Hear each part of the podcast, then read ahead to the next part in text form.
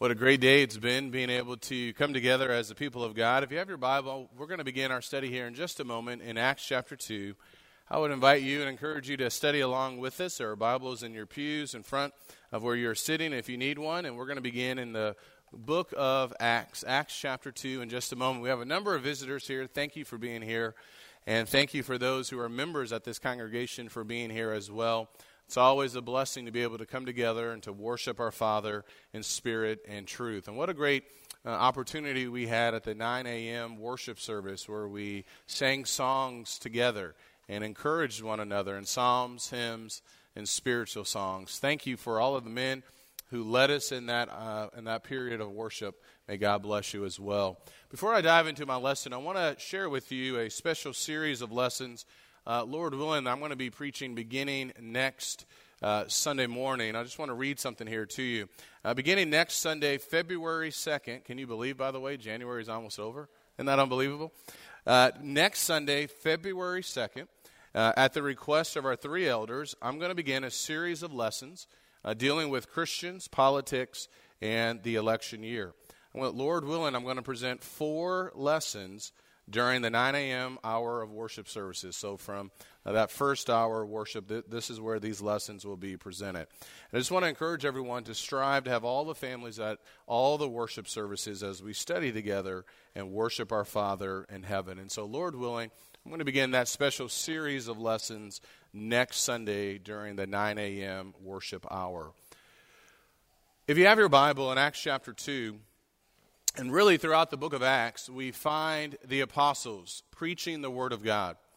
We find the apostles talking about the death, the burial, and the resurrection of Jesus Christ.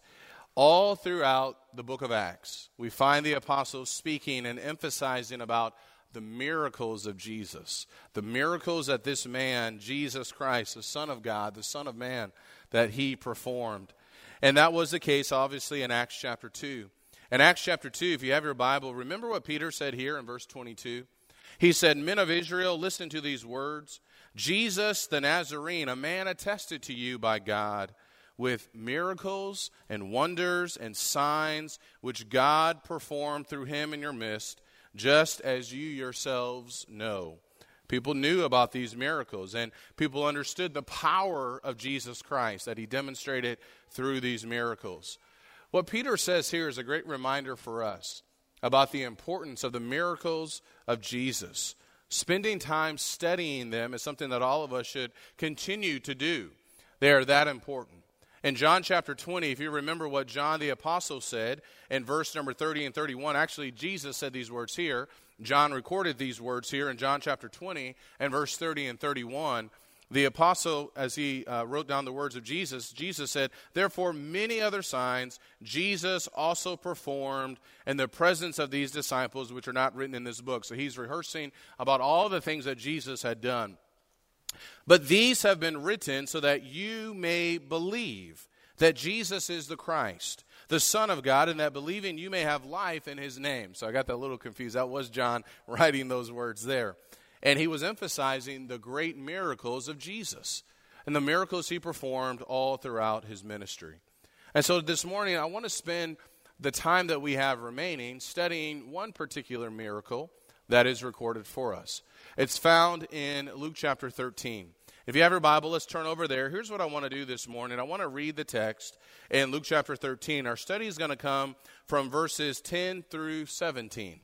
Then, after reading the text, we'll go back to verse number 10. I just want to walk us through these verses here. It's a great story. We, are, we learn so much about our, our Savior Jesus Christ, His love, His compassion, His power, and yet there's still so much more that we'll be able to learn by studying this together. So let's read together in Luke chapter 13 and verse number 10. Maybe you're familiar with this story. Maybe this is the first time that you're going to hear it. And in Luke 13 and beginning in verse 10, and he was teaching in one of the synagogues on the Sabbath. And there was a woman who, for 18 years, had had a sickness caused by a spirit. And she was bent double and could not straighten up at all. When Jesus saw her, he called her over and said to her, Woman, you are freed from your sickness. And he laid his hands on her.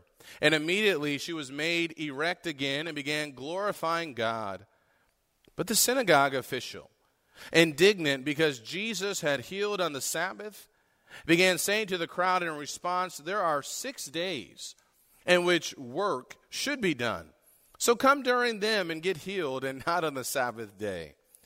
But the Lord answered him, saying, You hypocrites! Does not each of you on the Sabbath untie his ox or his donkey from the stall and lead him away to water him?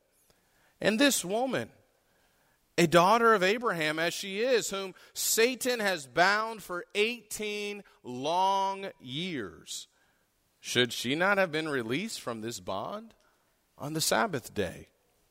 As he said this, all his opponents were being humiliated and the entire crowd was rejoicing over all the glorious things being done by him. Let's talk about these verses for a little bit. And then afterwards, obviously, we'll make some application and some things for us to consider. When you go back to verse number 10, Luke records this, and he was teaching in one of the synagogues on the Sabbath. All throughout the ministry of Jesus, we find him teaching in the synagogues. It's all throughout Matthew, Mark, Luke, and John. I wanted to share with you a couple of examples of this. If you just stay in the Gospel of Luke, will you turn back to Luke chapter 4? In Luke chapter 4 and verse number 15 and verse number 16, we find Jesus, and we learn some things along the way, too, about the synagogues and what Jesus would do and how certain things would operate there. In Luke chapter 4 and verse 16, actually, start back in verse 15. The Bible says, And he began teaching in their synagogues and was praised by all. And he came to Nazareth, where he had been brought up, and as was his custom, so we know this was something that he did on a regular basis. He entered the synagogue on the Sabbath and stood up to read. And the book of the prophet Isaiah was handed to him. So he was going to read from the book of Isaiah. After he gets done reading in verse 20, it says that he closed the book, gave it back to the attendant, and sat down. And the eyes of all in the synagogue were fixed on him. And so we learn a couple of things here. We learn that there was a reading of God's word, a reading of, of the law, of the word of God. And we know that it was custom for Jesus, along with many other Jews, to, to gather in the synagogue or at a particular synagogue on the Sabbath. The fact that Jesus is also reading and going to speak in the synagogue helps us to see that he had a reputation, which would allow him to also teach during this time. We also see here in verse number 20 that he closed the book, gave it back to the attendant, and sat down. So we know that he was standing as he was reading and, and teaching and instructing. And we know that there was an attendant there as well, as we saw in our reading back in Luke chapter 13.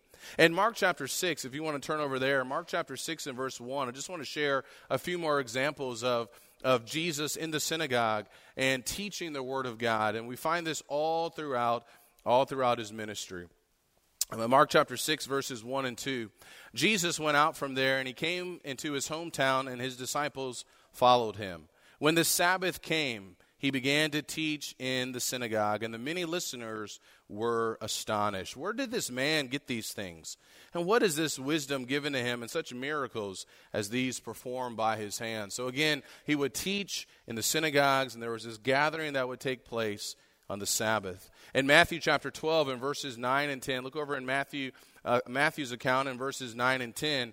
Matthew chapter 12, verses 9 and 10, we find Jesus, again, it's the Sabbath day. He's in the synagogue, and now he's, uh, he's going to be uh, performing a miracle as well, as we see in our reading in Luke chapter 13. In Matthew chapter 12, in verse number 9, the Bible says, Departing from there, he went into their synagogue.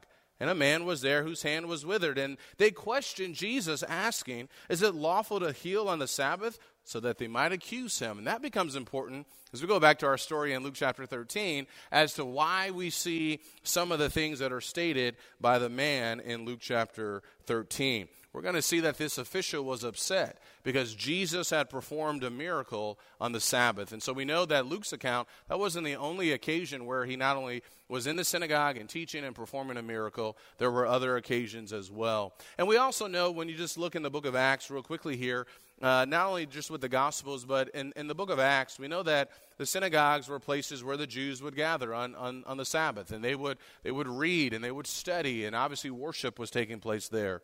We know in Acts chapter 13 that this was the custom of Paul as well. In Acts chapter 13, we know in verse number 13 that Paul and his companions, when they went to a new city, they would typically go or at least try to find a place, uh, a, a, synagogue to, to, to, to read and to teach the Word of God. In verse 14, it says, On the Sabbath day, they went into the synagogue and sat down after the reading of the law and the prophets. One commentary said that in the process of time, they had some type of set reading of the law over like a span of three years. I don't know exactly when that may have begun, but we do know that there was a constant reading of the law and the prophets. The synagogue officials sent to them, saying, Brethren, if you have any word of exhortation for the people, say it. And so we know that Paul and others would use this opportunity to proclaim Jesus Christ. Then in verse number in verse number 27.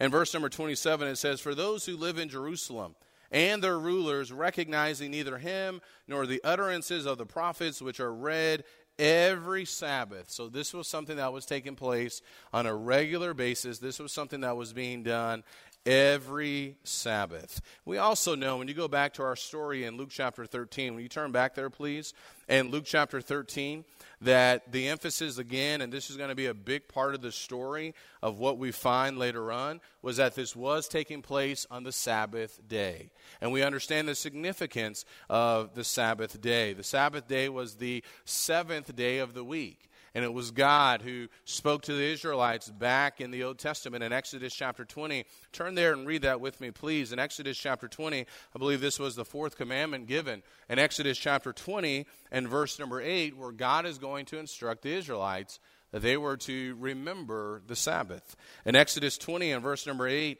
the Bible says, Remember the Sabbath day to keep it holy. Six days you shall labor and do all your work. But the seventh day is the Sabbath of the Lord your God. In it you should not do any work, you or your son or your daughters, your male or your female servant or your cattle or your sojourner who stays with you. For in six days the Lord made the heavens and the earth, the sea, and all that is in them, and rested on the seventh day. Therefore the Lord blessed the Sabbath day and made it holy. And so we know that the topic of the Sabbath day is going to come up again in the story. So let's go back and let's look at verse number 11 back in Luke chapter 13. In Luke chapter 13, we get some details here. We know where, where Jesus is, we know what day of the week it is. And then in verse number 11, we're going to be introduced to a woman. And there are other women that we read about in the Gospels that Jesus would heal. Remember the woman who was hemorrhaging, hemorrhaging with blood for, or had the issue of blood for 12 years? Now we find this woman here. And the Bible says, and there was a woman who for 18 years had had a sickness caused by a spirit, and she was bent double and could not straighten up at all. We know a couple of things about her. Number one, we know obviously that she was Jewish. Jesus would describe her as a daughter of Abraham later on in that passage. And we know that she had access to the synagogue as other women did during that time. We also know something else she had a tough life. For 18 years, she had the same problem. You look back in history, life expectancy during that time wasn't, I don't believe, as long as it is today. So you can imagine just how long or how, you know, this just basically consumed most of her, her life. 18 years she had this problem. We don't know how old she was, but we know the kind of life that she must have been living a very challenging life. 18 years. And we know some other things too. Her sickness, uh, I'm reading from the New American, it says bent double, that she couldn't raise herself up. And you think about this, she couldn't stand up straight and no one was going to be able to help her with this condition. And so we can see how tragic her condition really was. And we learn something else. When you go back and look carefully again at verse number 18, for 18 years she had had a sickness caused by a spirit. You see that? A sickness caused by a spirit. Later on in verse 16, Jesus said, This woman, a daughter of Abraham, as she is, whom Satan has bound for 18 long years. So, isn't that interesting? It's sad and it's scary. We know that this spirit, this uh, demon, uh, this disabling spirit had caused her sickness. And we find other examples of this as well. Look over in uh, Luke chapter 9. In Luke chapter 9, uh, Luke chapter 9 and verse number 38. In Luke chapter 9 and verse number 38, we know that demon possession was real in the first century. Uh, and Jesus, as he's speaking to the crowd, one of the things that struck me is that he's speaking to them in a way that they understood that this was, this was real, that this was really taking place. They understood the devil to be real, Satan to be real, demon possession to be real. In Luke chapter 9 and verse number 38 and 39, the Bible says, And a man from the crowd shouted, saying, Teacher, I beg you, to, I beg you to look at my son, for he is my only boy. And a spirit seizes him, and he suddenly screams. And it throws him into a convulsion with foaming at the mouth, and when only with difficulty does it leave him, mauling him as it leaves. There are other cases like this as well. In Luke chapter 11 and verse number 14, look back or look over in Luke chapter 11 and verse number 14. In Luke chapter 11 and verse number 14, the Bible says, And he was casting out a demon, and it was mute. So we see how these demons would affect the bodies of those that they were inside. When the demon had gone out, the mute man spoke, and the crowds were amazed. And so those are just a couple of examples here. Going back to our passage in Luke chapter 13, this woman, she's bent over. Satan has bound her for 18 long years. She had this disabling spirit. So when you go back to Luke chapter 13, let's look at verse verse number verse number 12. In Luke chapter 13 and verses 12 and 13, the Bible says when Jesus saw her, he called her over and said to her, "Woman, you are freed from your sickness. And he laid his hands on her. And immediately, immediately she was made erect again and began glorifying God. Don't you just love what Jesus says there?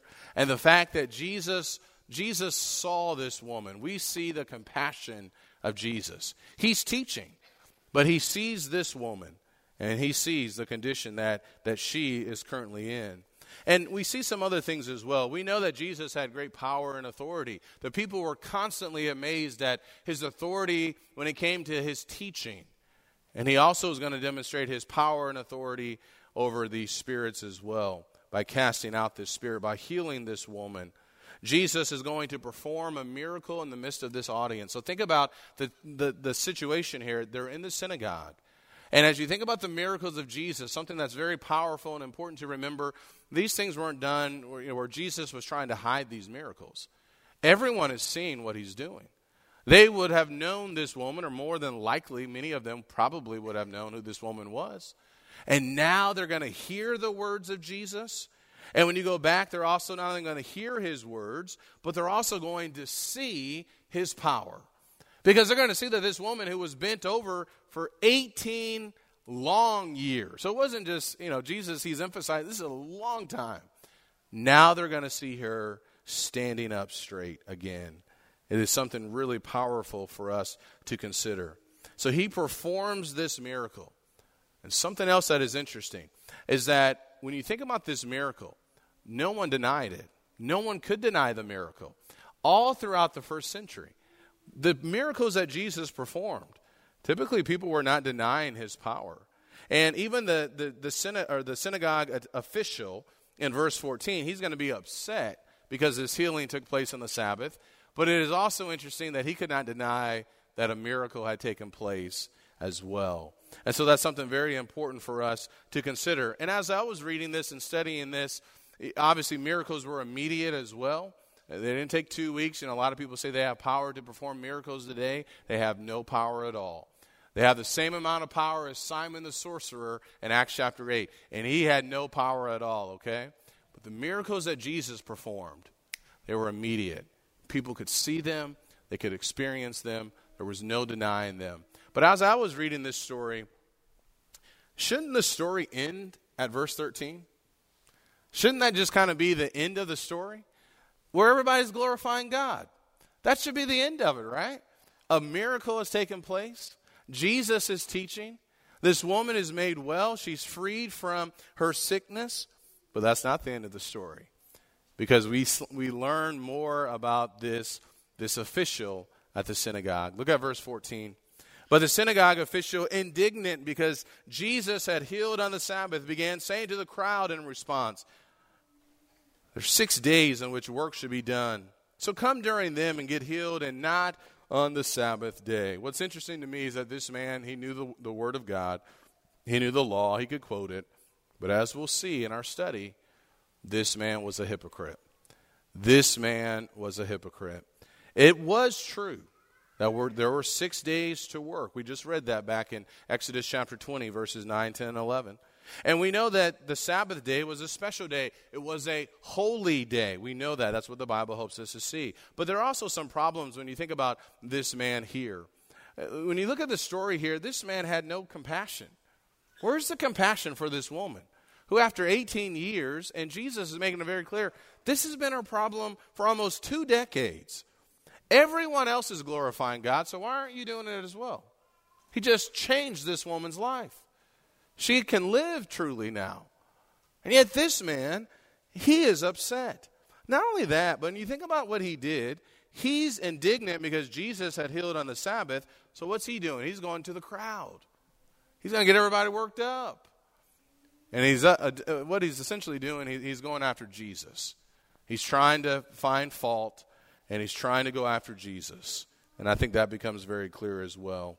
You see, this was a common theme. Will you turn back with, with me real quickly again to Matthew chapter 12?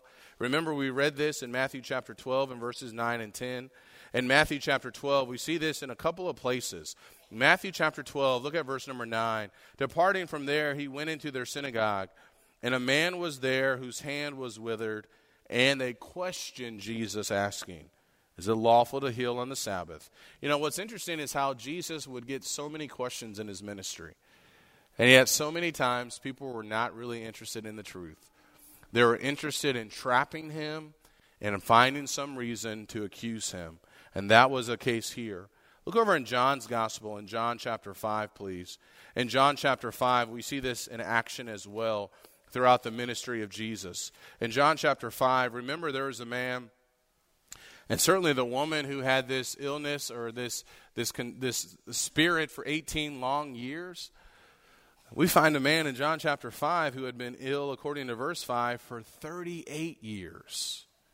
And Jesus is going to heal him. This sick man is going to, to, to, to be able to pick up his pallet and walk in verse number 8. And at the end of verse number 9, John mentions that it was, it was on the Sabbath day that Jesus did this. And so these Jews are going to become, they're going to start going after Jesus because of what he had done, healing on the Sabbath. And verse 16 it says, For this reason the Jews were persecuting Jesus because he was doing these things on the Sabbath. And what's interesting, this story picks up when you go to John chapter 7. Look over in John chapter 7. Jesus here in John chapter 7 and verse number 21, this story uh, continues. He said in John chapter 7 and verse 21, Jesus answered them, He said, I did one deed, and you all marvel. For this reason, Moses has given you circumcision, not because it was from Moses, but from the fathers. And on the Sabbath, you circumcise a man. If a man receives circumcision on the Sabbath, so that the law of Moses will not be broken, are you angry with me because I made an entire man well on the Sabbath? You see, that's what they were going after him all the time. And he's trying to help them to see now, they're wrong about this. Do not judge according to appearance, but judge with righteous judgment. And that's where they were often wrong. And that's what we find in Luke chapter 13 as well. And so when you go back to Luke chapter 13 and verse number 14, this idea of the synagogue official here being indignant, this was not the first time that this would happen.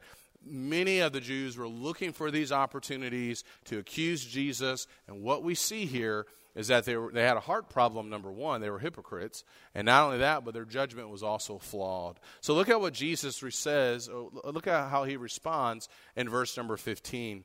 In verse number 15, let me go back there in my Bible to Luke chapter 13 and verse number 15.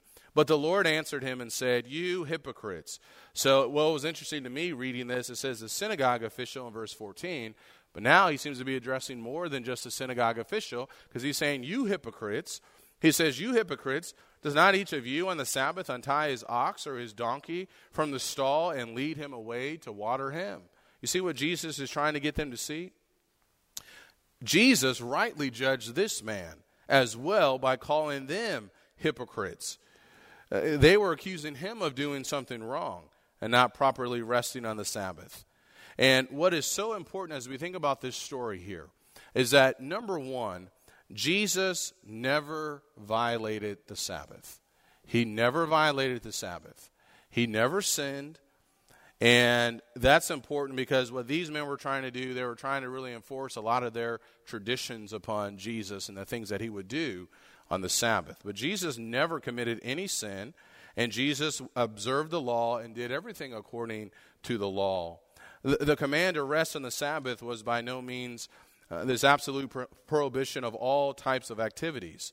You look at Matthew chapter 12, where Jesus and his disciples were, were picking grain, I believe, in, uh, on the Sabbath in Matthew chapter 12, and the Pharisees came after them because they said, What your disciples are doing is not lawful to do on a Sabbath. And there's one verse, we're not going to read all of it, but in verse 7, there's one verse and one word where Jesus makes it clear his disciples did not violate the Sabbath at all.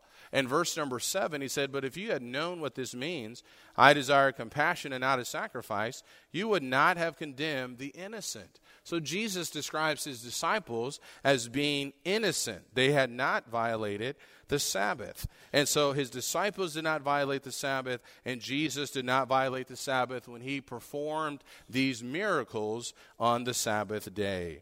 And so that becomes really important as we think about this story here and this man being indignant. We know in Luke chapter 6 is parallel to Matthew chapter 12, so we'll just bypass that here.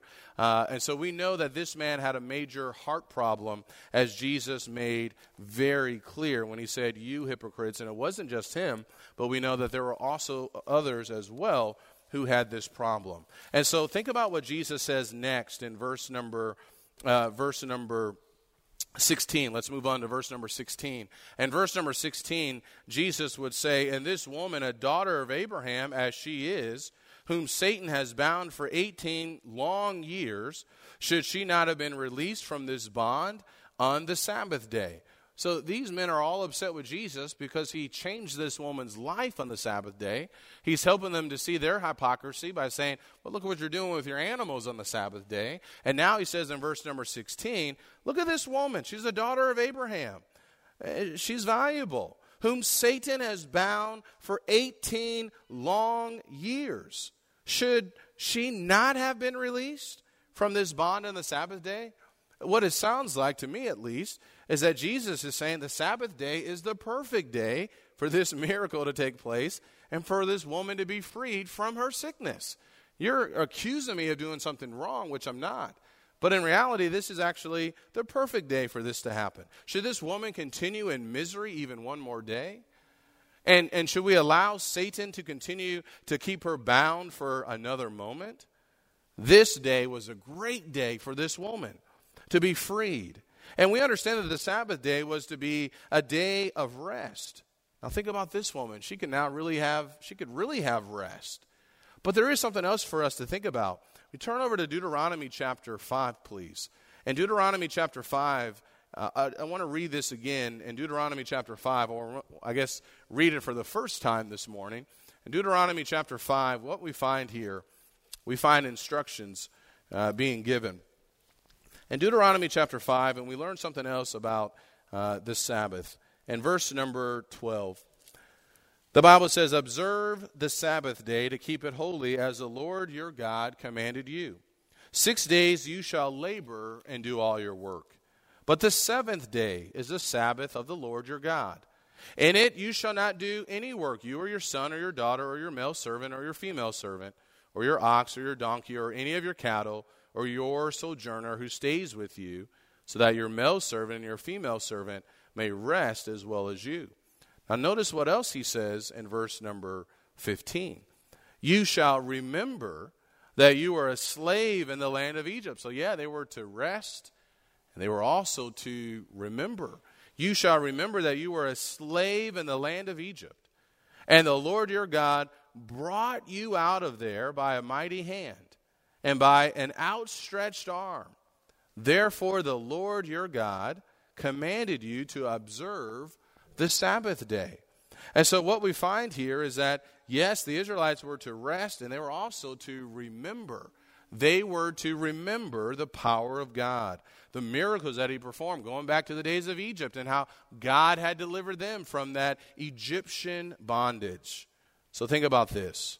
Now, this woman is healed by Jesus. She has been in bondage for 18 long years by Satan. And yet, Jesus chose to set her free. He gave her deliverance and freedom. Uh, one has said this regarding these events that took place here. One has said that this was not a convenient time, the Sabbath day, for the Lord, considering that it would cause him greater opposition. But the seventh day was the best time to demonstrate to the Jews that he was the Redeemer of Israel and could rescue them from the slavery of sin. His ability to miraculously release the woman from physical bondage pointed to the fact that he could also deliver her and them spiritually from the power of Satan and offer them true rest. And that statement there really stands out to me that what Jesus says here that this was why not uh, allow her to be healed on the Sabbath day? And making all of these connections, I think, is really powerful. You remember back in Luke chapter 4 and verse number 16 when Jesus was in the synagogue on the Sabbath day. I told you in verse 17 in Luke chapter 4 that he had the book of the prophet Isaiah. That book of the prophet Isaiah was handed to him, and he opened the book and found the place where it was written. The Spirit of the Lord is upon me because He anointed me to preach the gospel to the poor. He has sent me to proclaim release to the captives and recovery of sight to the blind, to set free those who are oppressed, to proclaim the favorable year of the Lord. What Jesus is doing, He's reading a passage about Himself and what He was going to do. And that's what we find He's doing now in Luke chapter 13. And so, what He's trying to help them to understand, of course, she should be healed. And yes, even on the Sabbath day. And so, what, what we find here in this story, it fits exactly with what Isaiah prophesied about in Luke chapter 4. That Jesus, indeed, he was the anointed one. He did come uh, to, to heal and to perform these miracles and ultimately to set people free. When you think about this attendant on the Sabbath day, the synagogue official, rather, in verse number 14, this man was just off. The Sabbath was, was the right time for Jesus to heal this woman. And I think he makes that abundantly clear. It was a day of rest and a day of remembrance from deliverance. And what this man lacked, this man lacked compassion. And he was also a hypocrite at the same time. And so when you consider the last verse here, and then we'll make some application. When you consider the last verse in verse number 17, as he said this, so think about this whole situation here. There's everybody's still listening to all of this. They're still in the synagogue. They're still having this discussion, and everybody is still a part of this. And what we find in verse 17, as he said this, all his opponents were being humiliated. I love reading that. Is that bad? I love I love reading what it says there. And I don't know if that's bad for me to say that, but I don't think it is because his enemies were wrong. And they were always trying to accuse him and to go after him. Jesus was always right. He was sinless. And yet they constantly did this. And so now what we find his opponents were being humiliated and the entire crowd was rejoicing over all the glorious things being done by him.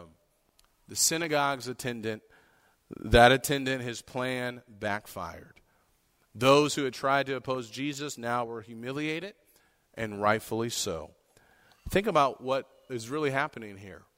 The Son of God was in their presence, and they failed to give him glory, praise, and honor.